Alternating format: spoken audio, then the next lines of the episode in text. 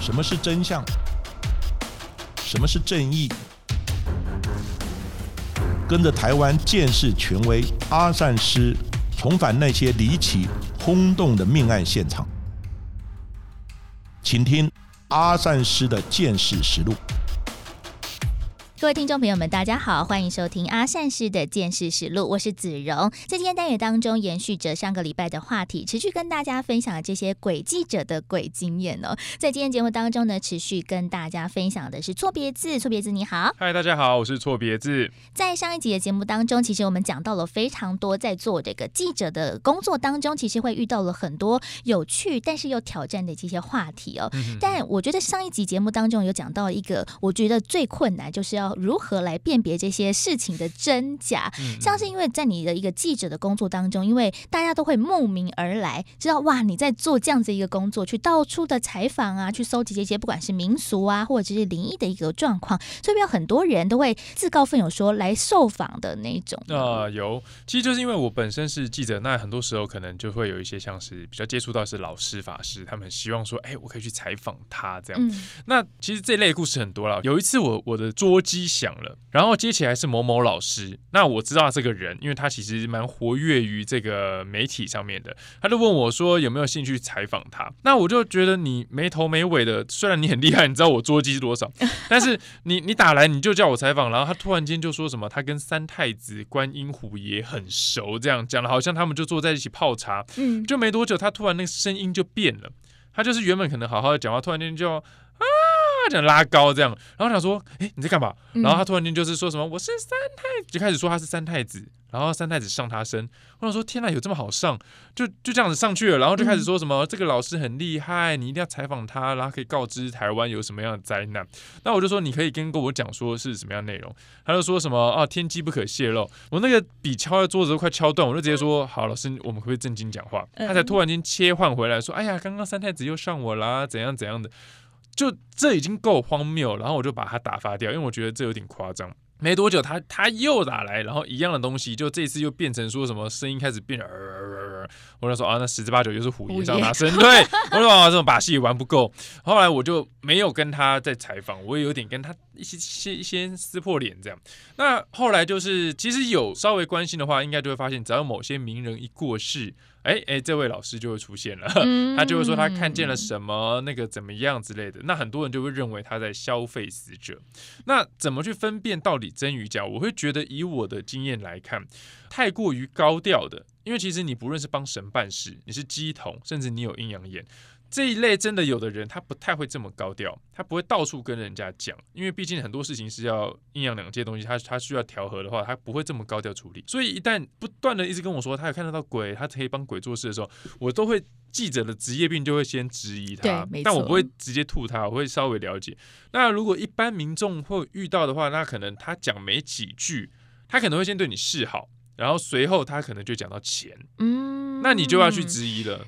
提到钱就先打一个问号来。对，因为今天你去看医生，一个医生跟你说你有乳癌，你可能就会再去找第二个医生、第三个医生。同理可证，就在于如果一个法师说，哎，你卡到阴，那你应该也可以再去问第二个、第三个，或者去庙里问。对，这样子会比较不容易。有一些有心的，就可能会趁你在一慌乱的情况下。就可能趁虚而入啊！这个结缘价的佛牌，那六万六，然后怎样？哎，你就被骗财。那严重点就可能还被骗色。其实这种 gay 归 gay 拐的人 真的很多哎，很多。因为其实台湾对于信仰跟迷信而言是是蛮严重的。我觉得有时候，因为毕竟没有人去真正教导你这个部分。那一些比较传统地方的，他们对于这个部分又更加执着，所以有些时候。有心人是很容易用这一点切入，然后去敛财，这是不得忽视它。因为我自己就遇过，有时候遇过很多，就是你看得出来它就是假的，但是周遭信徒是把它当神在供奉，你也不好意思拆穿或什么，免得被打。对，所以你就只能。去暗示他们，或是跟他们讲这样。其实我觉得这当中有一个另外也很危险的是，他可能这个法师或者这个老师，他是真的有一点点的魔力，他可能会把这些魔力先让不好的东西接近你，然后说哈，你看吧，我就跟你说怎样怎样怎样，然后再叫你花钱去，比如说做什么法会啊，这个好像也是。层出不穷。有类似，但是我会觉得说，除非可能你是家财万贯，或者是真的他需要什么样的力，他才会去动辄可能就找小鬼去帮忙。不然一般的法师他们就是最常听到就是对女生说：“哎，你有。”堕过胎，你有就你就会给他丢，你怎么知道？那你没有就会觉得小也就走了，那就没差，找第二个。那对长者他们最常就说你家的牌位有问题，哎，那老老一辈就觉得说真的，他说你最近不运气不好，心情很烦闷，睡不好啊。不以为谁谁每天心情好，然后谁现在睡眠大家状况也不太好，所以就会被中个一两点，你就会慌，他才会说我免费帮你看排位，然后看了几次之后，他就把你家讲的很严重，嗯，那你也会更慌。那你就会花更多钱来处理。天哪，这是一个心理战呢。对他就是搞这一套，我就遇过很多这种。的状况，那甚至周遭朋友也会问说这样，我就会说啊，那你你其实就是假的啦，你也不用太担心。大家有在去从事这些民俗的行为的时候，其实真的还是要认清啦，对不对？就是你你要先稍微冷静一点啦，不要全信啦，对，这样会比较好一点。或者是呢，多问几个老师，对对对，多去问一下，这样这样子可能会是一个比较好的一个选择。对，但在你自己的一个经验当中，因为真的接触到了太多太多不 同种类的，那当然除了这些 gay 归 gay 拐的人之外，也有一些的老师们或者者是这些的呃法力无边的人，他们可能真的是正派经营的，那应该也是帮你这个工作也不少吧？对，当然最直接就是每当我要 talker 的时候，我就找他们嘛。那他们很正派，他们知道就讲，不知道就也不会给鬼给拐的去去乱说。那其他部分帮忙的话，其实就是有一些我不懂的，甚至我写这本书，我我有一些民俗上的东西要问，他们也都可以告诉我这样。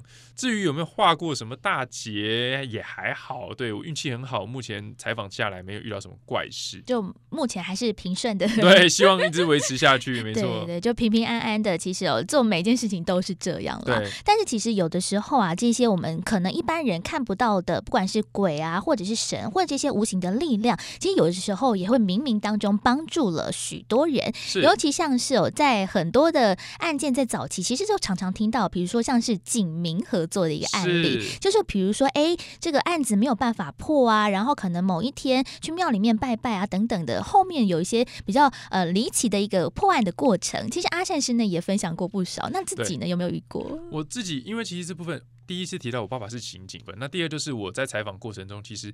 大家应该有印象，以前很容易看到说啊，什么警察破不了一个悬案，最后托梦这样的状况。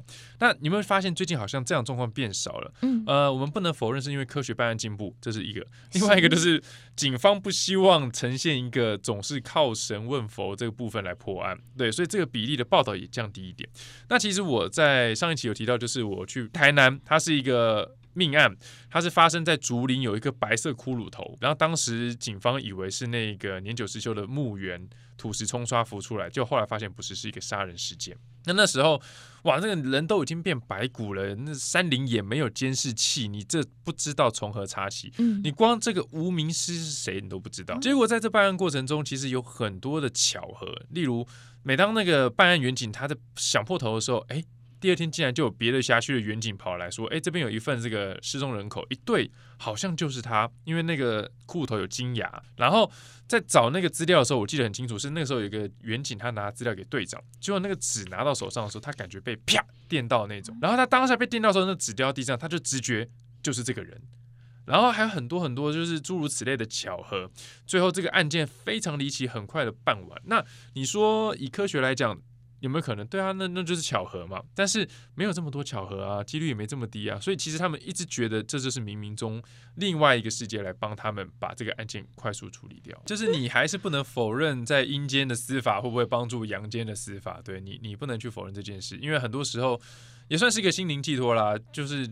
不同的地方的警方，他们办到一些案子，真的陷入焦灼，拜个拜，有时候会有一些转机。有时候可能就是求一个心理安定啦，去理出一个思绪来侦破这些案件。没错，其实我觉得这个都是一个让自己安心或者让自己心情沉静的方式之一。对，是，对啊。所以其实有的时候啊，就是这个东西呢，要信不信，其实我们自己都可以做决定。但是你也不能说，哎，自己看不到的东西就一定是没有。所以我们与鬼之间的距离呢，可能有的时候啊，可远可近。像在很多的事情当中，其实我们都常常看到了一些可能比较负面的例子，都是因为很多人不相信这件事情而去冒犯到他们。像是从事记者的工作，其实有的时候就会到了这些不管是凶案的现场啊，或者这些废弃的地方，或者是我们可能要去采访的某一个目标物，那常常呢，我们到现场，毕竟你知道这边发生过事情，所以一定会有一些些在做记者上面的采访 make up 吧，要去遵守。对，这是一定的。就是我们把它比喻成你，你到一个地方，毕竟它是有看不见的房客或住户在里面，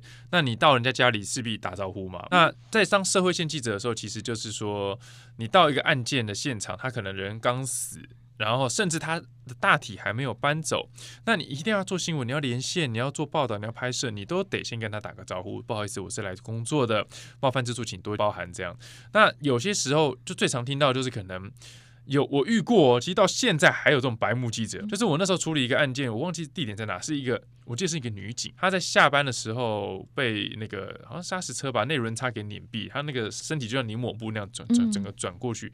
当时大体还放在现场，结果竟然就有某页的记者，就同业的记者，竟然说：“啊，这么年轻，那么漂亮的死了，哇，你知道吗？”我觉得说这个不是，这不是菜鸟都知道不能讲的事吗？那所有人就这样看他一下啊。当然他现在还好 好的，对，所以就是这种话千万不能讲，因为确实在同业里面有太多就是乱讲话，甚至你只是心里想。他就可能会跟着你回去，对，这这种状况都有发生。因为我们有一次找一个通灵者，他说他看得到好兄弟，然后他也是个法师，诸如此类的。然后我们带他到某一个废弃工厂，那那时候我们在拍摄的时候，到了一个办公室，我们自己都知道说不要去乱碰人家东西。结果没想到那个那位法师，他竟然就是拉开抽屉，然后翻人家书，然后甚至还找人家照片，然后还说哇，怎么有什么照片的？你就觉得说。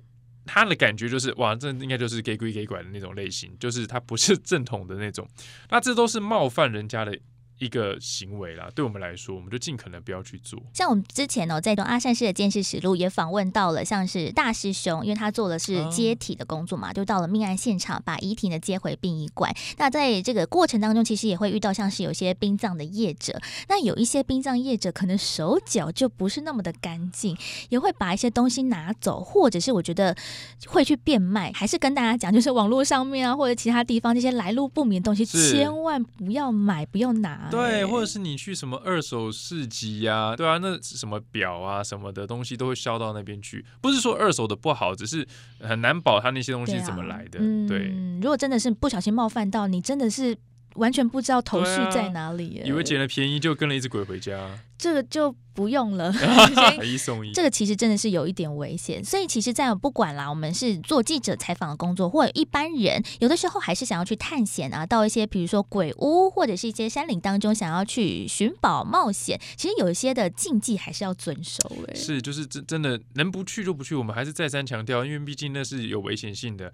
你不要说好兄弟啦，你你你一个通缉犯躲在里面，你跑进去，bang bang 两颗，你就你就拜拜了。对，或是你那边有很多蛇啊，有没有有虫？啊，你你年久失修的楼梯摔下来你重伤，这些都是现实层面遇到的啦。就是那如果你真的要去，你你就带个护身符吧，去拜拜吧。像我们就是做完采访一定会去走庙，没有庙就去夜市啊，没有夜市就去便利商店亮的地方那边待一下再回家，就是不要直接回家。对，我们会有这样的习惯。刚好就是因为我的摄影比我更资深，做了十几年。有一次他就是在。采访一些比较不干净的地方，回到家里，然后他又再去采访。他那时候就说，他老婆在家里看电视，然后看看看他的儿子坐在他的老婆右边，然后他们的左上方有一个窗户，然后那时候他儿子就是没有看电视，他一直盯着窗户看，然后他妈就觉得说，嗯，你在看什么？就看他一下，在看窗户，哎，也没东西，然后妈就不理他，就他儿子就看看，突然就说，啊，飘进来了。他妈整个踢笑，你知道吗？他妈就赶快打电话去跟她老公说：“你下次去什么地方？要去哪里？怎样怎样？”因为她不知道她带了什么东西回来。这样，那小朋友就是童言童语嘛，可能又看得到，所以他就突然讲了这句话。像是错别字，你自己有女儿，对不对？啊，是。对啊，那你也会害怕有这样子一个时刻发生吗？当然啊，因为就是在我写这本书的时候，嗯，那时候我女儿五个月吧，我有一次喂奶，然后我就喂那喂喂，然后我就看我女儿盯着天花板看。然后我知道我女儿就是跟她玩的时候，她眼睛会怎么样对焦，她会什么反应。但在喂奶的时候，你就觉得她盯着天花板看，就是她在好像有人在逗她笑这样。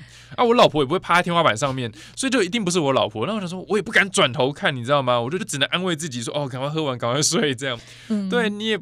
当然应该不是我带回来的啦，但是就是我们往好的方向想，可能是床母在跟他玩呢，有可能，对对对对对，就只能这样想。七巧娘啊，对对对对对对对，来保平安的，对对对对对。哇，所以自己做这个工作也是会怕哈。会啊，就是我本来就是一个会怕鬼，是不是很矛盾哦？就是自己怕鬼，可是对这个又很有兴趣，所以就是也会怕啦。就是但是真的进去采访的时候。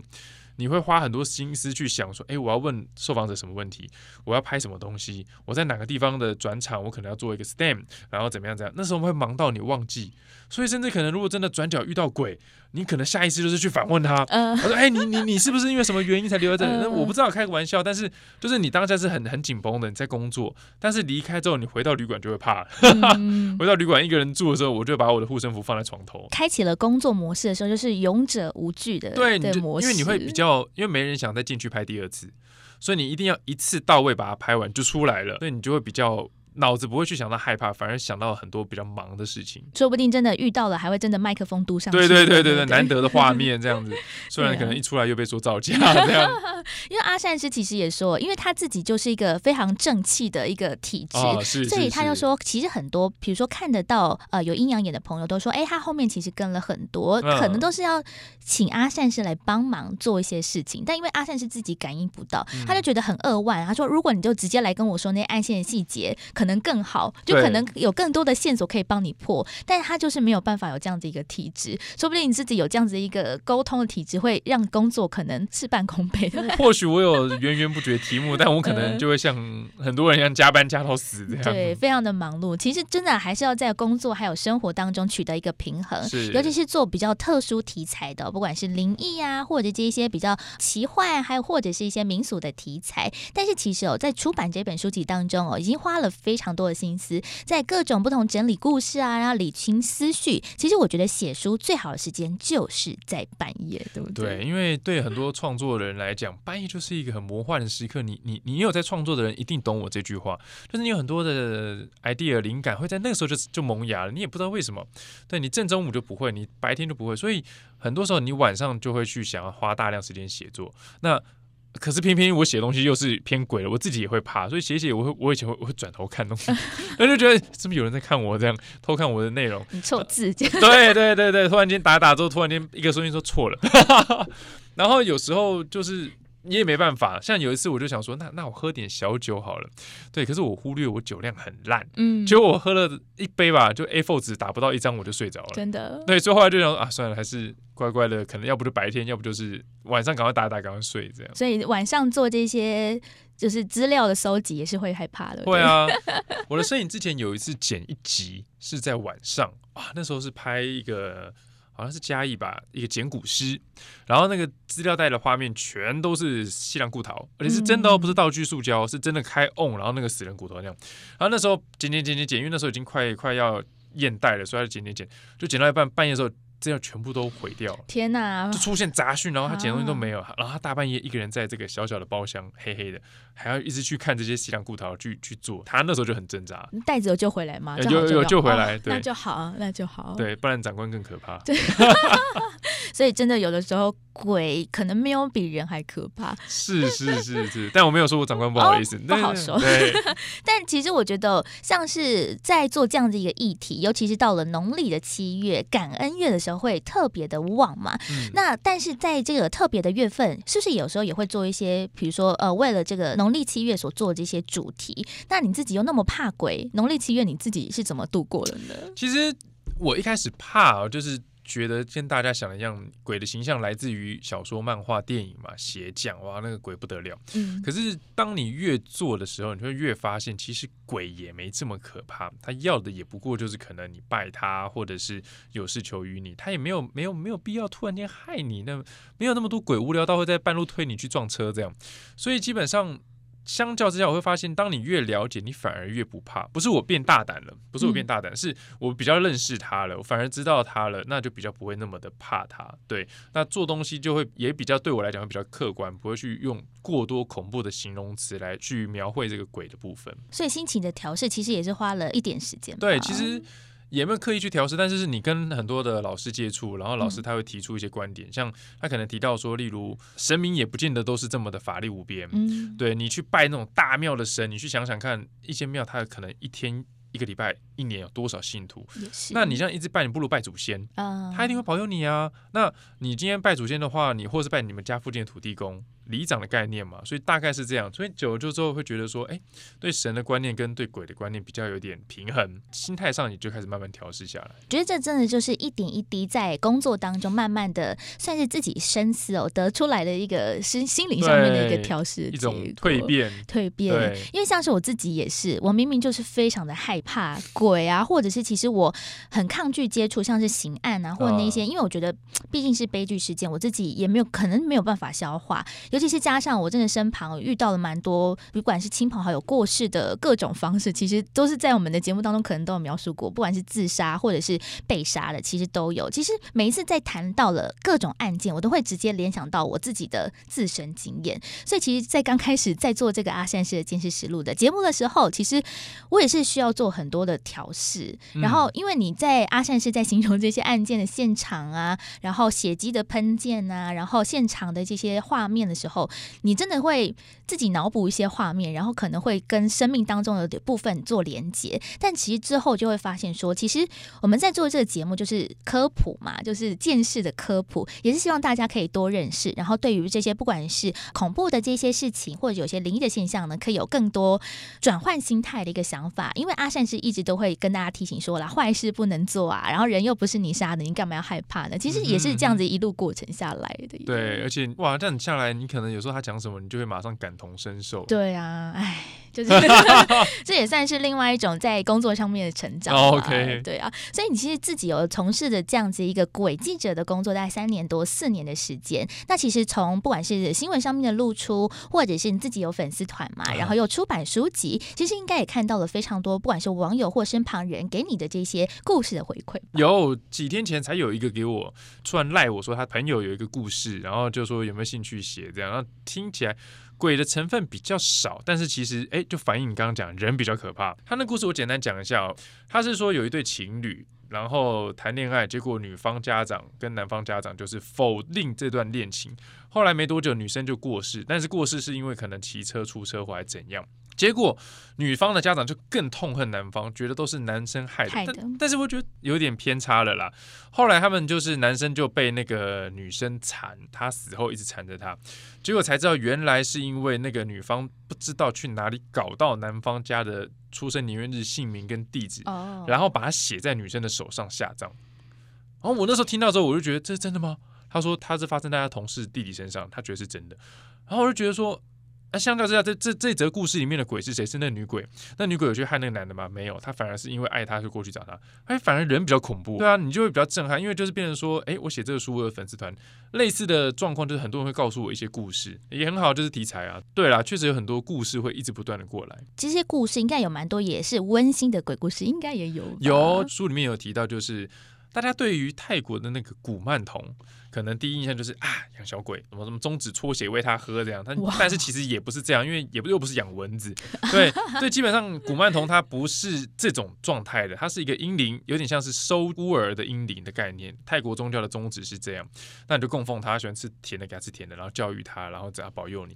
那当时有一个一个女的，她去请了一尊古曼童，那个请古曼童的朋友是我的好朋友，叫徐小杰，她那时候就卖他一个古曼童，然后他就骑回去供着。一开始家里确实就。出现一些事情，他妈妈就说什么，例如他在洗衣服，他是面向浴室，背向浴室门这样洗，他就听到有小朋友跑过去的声音。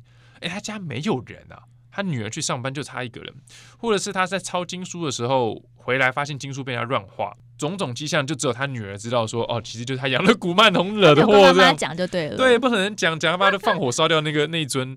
但是后来发生了一个地震。结果他女儿惊醒的时候，他跑下去发现他妈不在床上了。等到他发现的时候，妈妈已经老早就在门外了。然后他妈妈才提到说，他睡到一半的时候有有人扒他脸，但是那个手掌感觉像小朋友的手，就扒不醒之后有人泼他水，他才吓醒，然后才就感觉被牵着出去，然后发生地震。所以你就说会觉得哇，这要是如果没有把他救出去，不要说被砸到好了，你你被惊吓，老人家下床也会跌倒啊。对，所以其实。这感觉听起来就蛮窝心的，小朋友、小鬼去帮忙老人家这样。那个故事女主角就是觉得说，哎呀，怎么我养你，你没有救我，先救我妈 这样。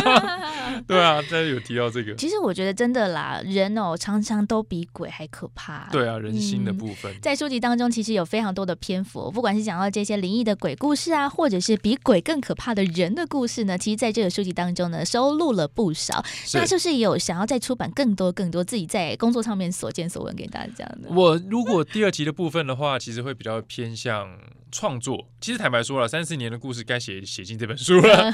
对，那还有一些没写进去的，这些也可能会在第二集里面出现。但是我会比较希望第二集去以创作的方式去探讨一些问题，就像我刚刚提到，呃，宗教这么信这个神棍或者这么信神佛是对的吗？然后一部分我本身是记者，所以我可能会探讨一些记者上面的乱象。呃，例如，哎，现在媒体的状况是不是有点偏向收视率而非真相的一个报道之类的东西？这还在构思，对，可能未来有机会会把它写下来。听起来呢，就是精彩可期。